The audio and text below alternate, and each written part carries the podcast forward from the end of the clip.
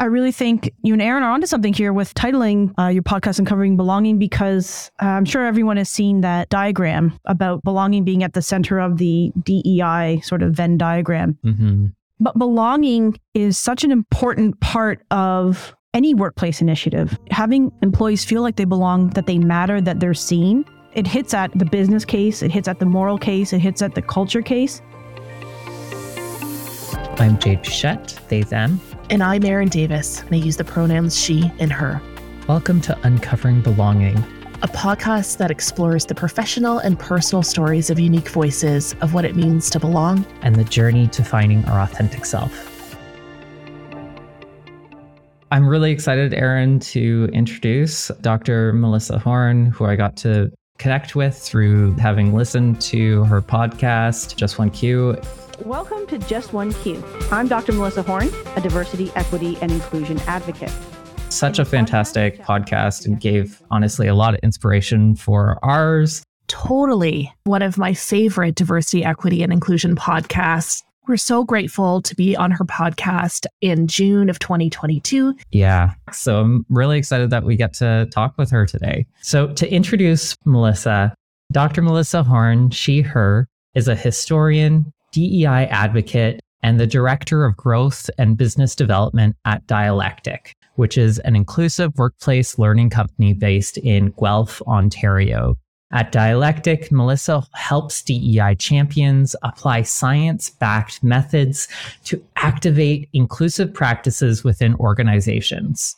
Melissa holds a PhD in modern US and African American history from Rutgers University and has designed targeted social justice education for organizations both big and small. She is also the host of, as we mentioned, the Just One Q podcast, which spotlights DEI practitioners with cutting edge ideas for driving real cultural and behavioral change. Guelph, where Melissa is calling in from, is located between the Lakes Purchase, Treaty 3, and the treaty lands and territories of the Mississaugas the Credit. It's recognized that the Anishinaabe and Haudenosaunee peoples have unique, long standing, and ongoing relationships with the land and each other, and that the Attawandaron people are part of the archaeological record of this area. And so we're very grateful to have Melissa join us today. Yeah, thank you so much for having me. Melissa, welcome. Welcome to the podcast. This is sort of, um, I guess, our second time connecting, but really, I'm excited to hear your story. So, welcome and let us know how did you get into this work and a little bit about you. How did I get here? Um, well, Jade mentioned I'm a historian, so we'll start kind of, we'll do a little bit of a history and actually started with history. I originally uh, received my PhD in Black history and my journey towards that topic is interesting. Hmm. So it happened that I uh, was trying to uh, enroll for a history course. Uh, I went to Carleton for my undergrad, and the course I wanted was full, and there was one on the civil rights movement. And so I ended up taking that course. And there was a, a moment there where I'm learning about the history of these young students who are willing to die for rights and privileges that I often, you know, didn't even think about. I didn't have to t- think about, right? I lived a fairly, I would say, privileged life. And thinking about what would I put myself on the line for and what would I what would I do just became uh, something that I felt I kind of needed to pursue a little bit. What, you know, what were things that mattered to me? Hi, everyone. This is Jade, and I'm recording this after the fact. During the discussion today, one thing that I find particularly interesting is how her journey led to a PhD focused on Black history and the civil rights movement. It's always important in how we address these discussions, where it's important to learn about Black and other civil rights histories that so few of us were taught in depth in reality in school. We also have to be very aware to not center ourselves when we are white in these discussions. So we need to know history, and knowing history is powerful, and recognizing how civil rights and other movements for justice are interconnected and linked, which is a big part of today's discussion. And for me, knowing that my cousins who um, they're black, they uh, were having different experiences than I was having. And so this sort of all came together thinking about, okay, there's a lot in the world that I can do. And, and I just became really interested in sort of the idea of race, the history of race, you know, the fact that this is a construct that has been created to create inequalities and to oppress people. And so I got really interested in learning about how race was taught. So after the Civil War, the formerly enslaved uh, men and women of the South, along with missionaries from the North, founded uh, historically black colleges and universities, which we now call historically black colleges and universities. At the time, you know, they weren't called that. But mm-hmm. so I was really interested in the idea of, given that these schools were being founded just after the Civil War, this is also the height of scientific racism. How was race being taught? How were you know what was what was happening in the schools? What were the messages? Because this is a liberatory moment. People have freed themselves, liberated themselves, and are seeking education, which previously was illegal in the South. Right. So I got to sort of studying this and looking at that. And as I started to follow the histories of these schools a bit more into the early 20th century, I started to see things popping up that were acts of resistance that looked a lot like what we typically associate with uh, the civil rights movement of the 50s and 60s. And so I started to follow that thread and I became really, really interested in how do people affect change where it looks like they may not have the power to do so. So the historically black colleges and universities in the early 20th century were run by white men. They were religious men, ministers from different faiths, and their thinking and, and the thinking of the students were not aligned anymore, right? So black students wanted black professors and black leaders because these paternalistic presidents and teachers were not uh, reflecting what the students wanted. And they wanted more black history. They wanted to be taught topics that mattered and were relevant to them. And so you start to see that through resistance, through organizing, that black presidents start to be hired and replace the white presidents. So as I'm living and living and working in the U.S. or studying in the U.S., um, you know, I also had the opportunity to start there during the Obama administration, mm. and there was a sort of a confluence of things that were happening at that time. So we're looking at, you know, when we talk about representation matters, it truly matters. There was, I think, a sense there that a lot was possible at the time. Yeah. So I'm studying this moment where black presidents are now coming um, into power at historically black colleges and universities. We have the first black president of the United States. And also there's the fight for LGBTQ rights um, and transgender rights and marriage equality. That's all happening at the same time. And so I realized that while I loved history, I couldn't just sort of sit in the ivory tower and just sort of talk about these ideas amongst other professors. I wanted to live out social justice. I wanted to do work that really felt meaningful to me and that would make an impact every day. Right. So once I finished my PhD, I came back to Canada and happened across dialectic. And, you know, I was doing the job search and saw a job posting for a role that I don't think I was really qualified for. But as I looked at the people who uh, were working at Dialectic at the time, when I looked at the mission, when I looked at the projects that they were working on, it just spoke to me. And I thought that this was a company that really aligned with my values. And that was about five years ago, and I haven't left yet. And we just keep growing. And, you know, it's amazing to be able to work for a place where you can live out your values every day. I have so many more questions now, Let's do Melissa. It. Thank you for sharing that. I am just in awe of what you would have got to learn. And I love the piece of like, well, I wanted to take this one course, but it was full. So I love that you really come at this from a true educational perspective. Me too. I want to dive into something that's a little bit outside of our bubble. You said you applied for a job that you didn't think that you were qualified for. Mm-hmm. As DNI practitioners, as we talk about this space, there's a lot of people who are passionate about it but they don't necessarily have the schooling, have the background. Can you tell us a little bit more on how you brought those two worlds together? Yeah, I mean, it was really scary actually because I'd been trained for uh, 15 years to be an academic. Right. It is a very particular way of working, of approaching things. And it means that you are spending all the time that you might have been working in the workforce studying and you acquire a ton of skills, but they're not always uh, readily translatable. It's hard to parlay like uh, organizing your dissertation committee into you know workplace jargon. Like what does that even mean? You know you've organized this big research project. Is it project management? What is any of this? Mm. the thing that i think drew me to dialectic was one there were other folks with phds who were doing work. So i saw that okay, they would understand why I didn't want to necessarily pursue academia and they would see the value of the skills that I had.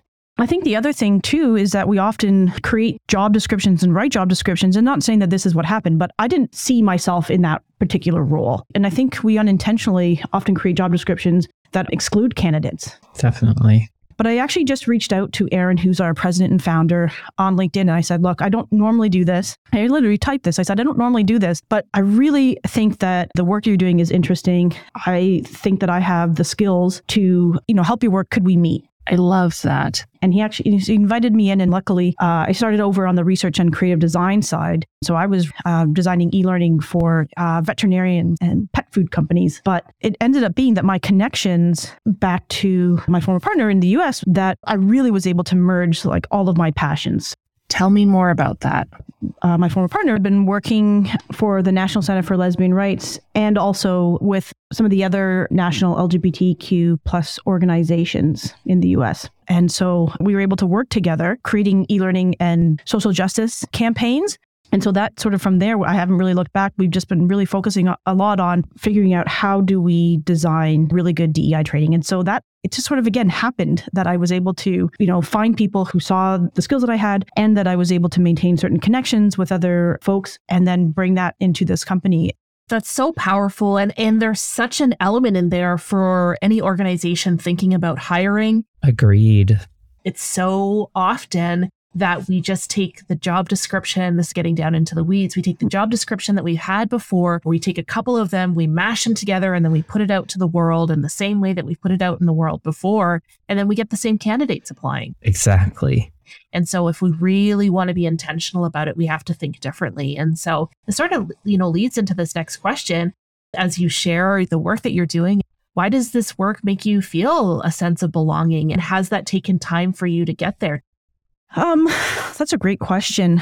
It was a hard decision not to pursue academia. Again, because so much of the training and your identity gets wrapped in with the dissertation, with the work that you're doing. Right. And it's really hard to say to your advisor after they've also feel like they've invested many years into you that I'm not going to pursue this vocation. I hear that it was really hard to sort of get a sense of like, well, who am I now? Like, I have these credentials, but I'm not a practicing academic. Mm. And so for me, it was really trying to figure out what am I going to do that's going to make me feel like I did about the research because I love researching. I loved learning. Mm. And I wanted something that made me feel like I was doing something that I had a purpose. And so when I first started out, I mentioned we were doing e learning for veterinarians and for pet food companies. But that work was meaningful because we were looking at how do you help veterinarians connect to pet owners? It doesn't sound that important, but pets are super meaningful to their owners. Uh, veterinarians love animals, and you know sometimes there's a disconnect between the veterinarians that are prescribing. They get stuck in the science, and the pet owners like, I don't know how to support my pet. Like, are you truly in it for my pet? Are you trying to get money out of me? And and being able to sort of help the two people come together and have a dialogue felt meaningful. It felt like I was, you know, again helping people, which is really what I, you know, I wanted to do. Tell me more about that. Um, I think what really helped me to feel that I could bring myself to work was just working for a place that lives its values. Totally. We work with organizations and employers to help their employees feel a sense of belonging. One of the things that we did was we were writing guides for LGBTQ youth, uh, working with the Human Rights Campaign in the US. And knowing that we were designing um, training, that we were creating campaigns that would help kids who may not otherwise have been seen, um, who could see themselves reflected back in the reports, that we were designing stuff that were for them, stuff that like wasn't around when I was growing up. I hear that. I grew up in the, you know, the 90s and 2000s, just knowing that I was doing work that would help kids where we didn't have that growing up. So mm-hmm. so I really felt like I was able to do work that had meaning to me and that had meaning to my community as well. The thing that I keep hearing from you, Melissa, is about impact. And this is something that I also hear on, on, your podcast, Just One Q, as well, is you're often looking at, you know, what is the impact how is this having meaningful change? And I think mm-hmm. Uh, especially right now, DEI has become such a buzz uh, word within within communities and within employers, but not necessarily always with the impact. And I, I know that's something that all three of us share, and it's one of the reasons why I think we all could work together in certain ways. Is we believe in that importance of impact. Exactly. Um, whether it's you know working with veterinarians, which is important. I think the importance of animals and creating a sense of belonging is important. I get to work in an office where people can bring in their dogs, which for me cultivates a sense of belonging, even though my dog would never be able to come in. We tried we tried bringing my dog in. It was it was a disaster. yeah, uh, mine would just be up in everybody's business. He would be way too excited every time. But whether it's pets or organizational change or any of these pieces, they all cultivate that sense of belonging and have that impact. So, what are some of the barriers that you're seeing in terms of creating that impact, creating that sense of belonging, whether that's from your own experience or from the many different guests and folks that you get to interact with? Funding. Mm. That really creates a barrier to having impact because unfortunately, the folks that I interface with often will come and say, We have just this amount of money to do work. And uh, so, what can I get for that? Totally. Which makes it really hard because when I know that they have budget for all sorts of things, right? Yeah. The, you know, DEI gets very little budget and other stuff gets, you know, a ton of budget. So I think the funding is problematic because people will say, well, I can only do this. So, but what can you do with this? And I have to say, not a lot. Mm-hmm. I mean, we can start, we can start to have the conversation. But if you think that this little bit is going to result in change that you hope to see, we have to work together a bit more to figure out and help your leaders and help the people who hold the funding to see the value. Totally. I think the other thing that is a barrier is that people think that training is going to fix everything.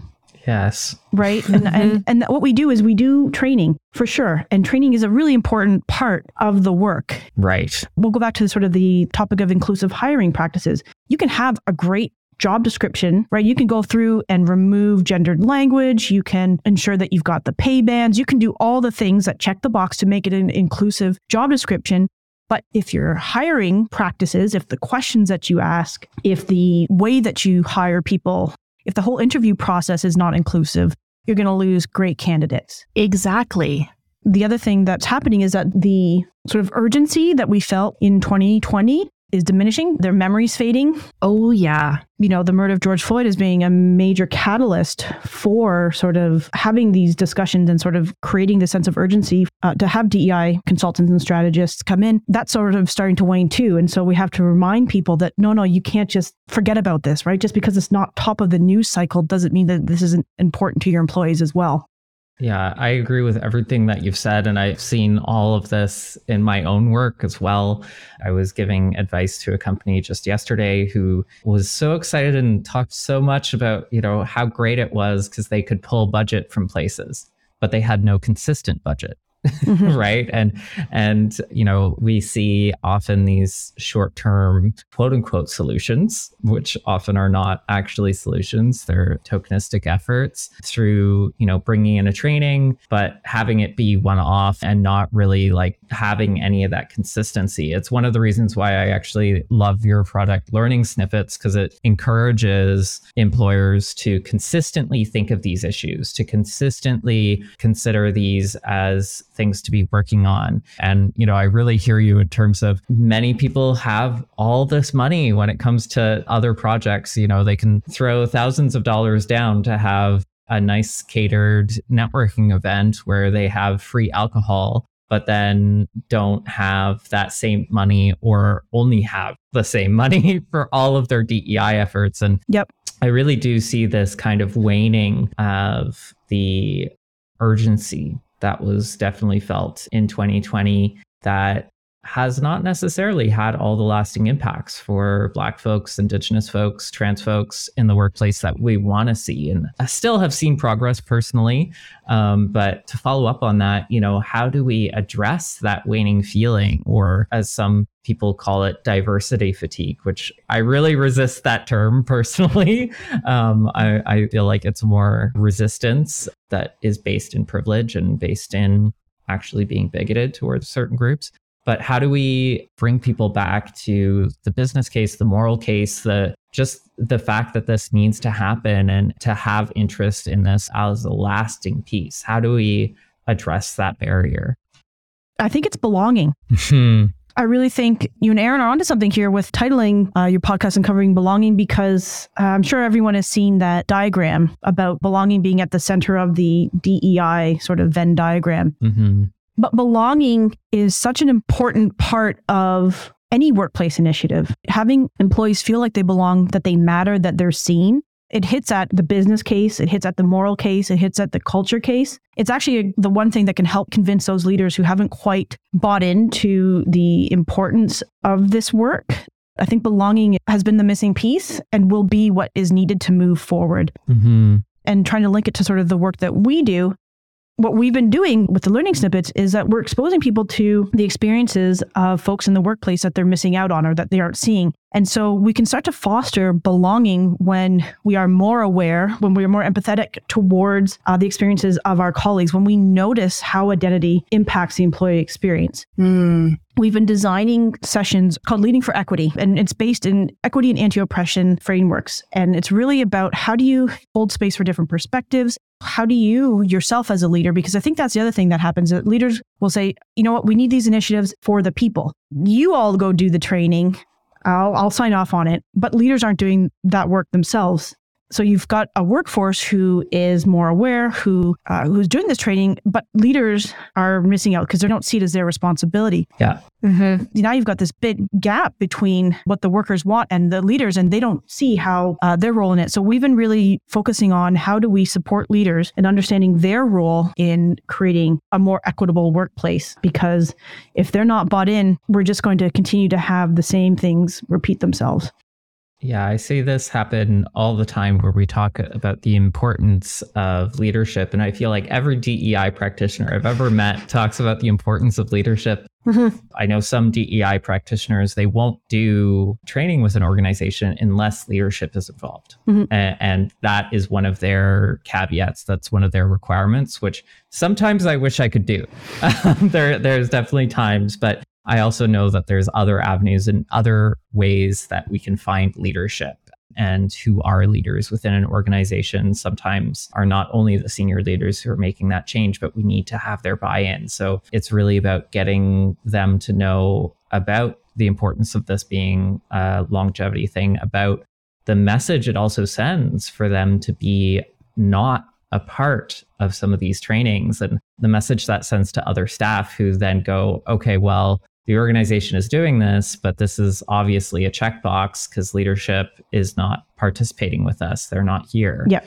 Um, I've also seen other companies where they very much have leadership there. I've done trainings where the CEO sat in and other C suite folks. And I saw the change happen in that organization in the year that came after that. You Mhm. know, I saw where they were starting to make those changes. Mhm. So I think this is a great transition point to talking about the future. So I'm going to throw that over to Erin to see what we're uh, looking towards.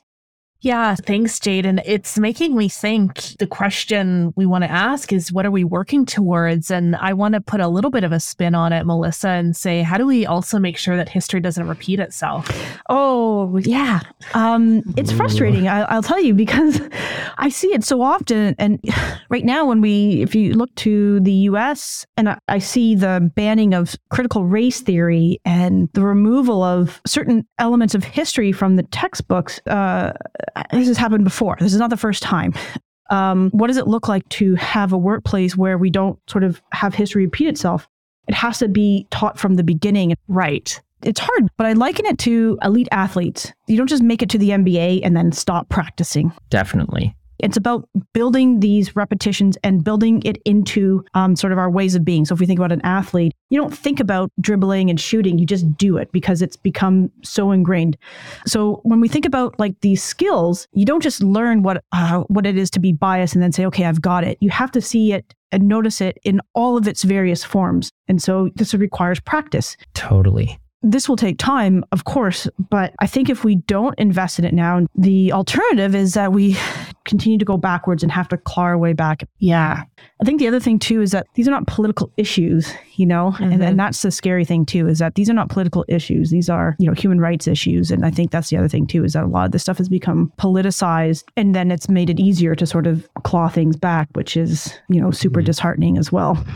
Yeah, it is a bit of a sad place. Mm. But I think about the utopia quite often, and I hope that we can get there. So, maybe to close us out and our formal questions, what does that utopia look like for you and uh, in the communities that you work in? Oh my goodness, that's a that's a that's a tough question. Um, you know, I go back to this, and again, this is sort of the cliche where people feel like they belong. Mm-hmm. And I want newcomers to be able to bring with them their credentials and be able to work in the places that they've trained to be working for. Yes. You know, I want for people to still recognize disability beyond sort of the pandemic and be like, oh, you know, this has been great for us to work at home and then forget about accessibility after we return to the workplace. Definitely that. You know, I have a young daughter, and when she is older, I kind of want her to be able to go into a workplace and that she's going to be able to see herself reflected in that workplace. So I have two children as well. And if we can be part of creating that world where they can just be their best selves, that's what it means to me. And for anyone who's been in love or in partnership, you just have this ease about how you can enter into conversation and what you talk about and how you share things with one another.